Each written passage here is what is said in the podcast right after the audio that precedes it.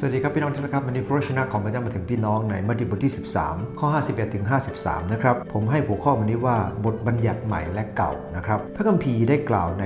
51ถึง53 ว่า ข้อความเหล่านี้ท่านทั้งหลายเข้าใจแล้วหรือเขาทูลตอบพระองค์ว่าเข้าใจพระเจ้าข้าพระองค์ตรัสตอบเขาว่า เพราะฉะนั้นพวกธรรมจารย์ทุกคนที่ได้เรียนรู้ถึงแผ่นดินของพระเจ้าแล้ว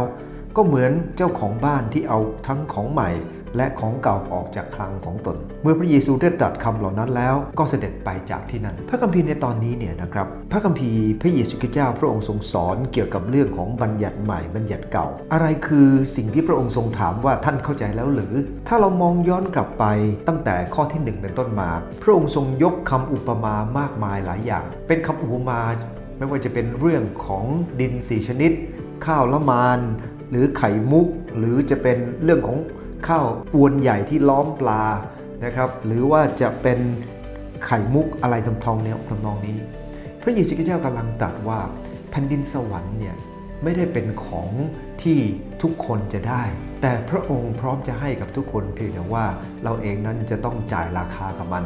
นะครับเหมือนกับไข่มุกได้ต้องจ่ายราคา แต่ดูเหมือนว่าบางครั้งคนบางคนอยู่ในแผ่นดินของพระเจ้า แต่เหมือนกับอวนที่ล้อมเอาไว้ แต่ปรากฏว่าไม่ใช่ทุกคนที่พระเจ้าทรงเลือก เพราะอะไรครับ เพราะหลายคนไม่ได้อยู่บนหลักการของพระเจ้า และพระองค์ทรงสอนสิ่งนั้นกับพวกเขา ตั้งแต่ข้อที่1ถึง50 และพระองค์ตรัสถามว่าพวกเขาเข้าใจหรือ เพราะว่าเข้าใจแล้ว พระองค์จึงสรุปในตรงนี้บอกว่าอันที่หนึ่งนะครับบัญญัติของพระเจ้านั้นเป็นเอกภาพ พระคัมภีร์ในตรงนี้บอกว่า พระองค์ตัดกับเขา ในในจุดนี้บอกว่า พวกท่านได้เรียนรู้ถึงแผ่นดินของพระเจ้า ก็เหมือนเจ้าของบ้านที่เอาทั้งของใหม่ และของเก่าออกจากคลังของตนคำว่าของเก่าของใหม่คืออะไร ของเก่าหมายถึงคำสอนของพระองค์ที่ได้สอนเมื่อสักครู่นี้เกี่ยวกับแผ่นดินของพระเจ้า และของเก่าก็คือธรรมบัญญัติที่พวกเขาเรียนรู้ในพระชนะของพระเจ้าต้องเข้าใจนะครับว่าธรรมบัญญัติเนี่ยมีความจริงสองแบบก็คือ ความบัญญัติที่มาจากพระคัมภีร์จริง กับธรรมบัญญัติที่พวกเขาเขียนขึ้นมาเอง ที่เขาเขียนขึ้นมาเองนั้นใช้ไม่ได้ครับ แต่พระเยซูคริสต์เจ้าทรงตรัสว่าอย่างนี้ ถ้าพวกธรรมจารย์ที่เรียนรู้เข้าใจแผ่นดินของพระเจ้า หมายถึงว่าเข้าใจในสิ่งที่พระองค์ทรงสอน และขณะเดียวกันเข้าใจในธรรมบัญญัติของพระเจ้าในพระคัมภีร์เดิม สิ่งเหล่านี้เนี่ยนะครับมันเป็นเอกภาพ พระองค์ไม่ได้ต่อต้านสิ่งเหล่านี้เลย เพราะจำได้ไหมครับ พระเยซูคริสต์เจ้าทรงตรัสว่า เราไม่ได้มาเพื่อจะมาต่อต้านธรรมบัญญัติ แต่เรามาเพื่อทำให้ธรรมบัญญัติสมบูรณ์ ในมัทธิวบทที่5ข้อ17 ใช่ไหมครับดังนั้นเองสิ่งแรกพระองค์กำลังบอกว่าบัญญัติของพระเจ้า เป็นบัญญัติที่เป็นเอกภาพ พระคัมภีร์ตั้งแต่ปฐมกาลยันพระคัมภีร์วิวรณ์เป็นเรื่องของเอกภาพ ซึ่งมาจากพระเจ้า ถ้าเราอ่านในพระคัมภีร์ในมัทธิวบทที่ 13ข้อ35 เราจะรู้ว่าทั้งนี้เพื่อจะสำเร็จตามพระชนะที่ได้ตรัสโดยผู้พระชนะ เราจะอ้าปากกล่าวคบอูมา เราจะกล่าวข้อความซึ่งปิดซ่อนไว้ตั้งแต่เดิมสร้างโลก ซึ่งหมายถึงว่าพระเจ้าได้ทรงมี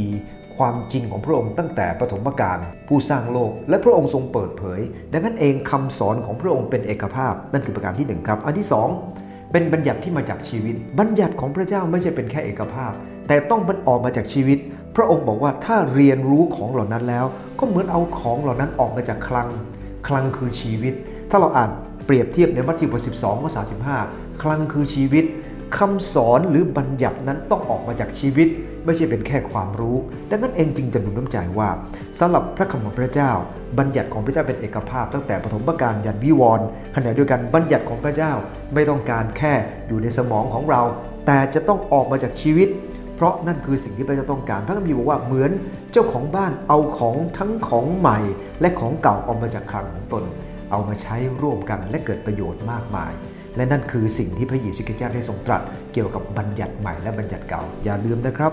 อย่าเป็นคนที่รู้พระคำของพระเจ้า เป็นแค่เรื่องกล่าวขาน แต่จะต้องมีประสบการณ์และเป็นจริงกับชีวิตอยู่เสมอขอบใจพอครับ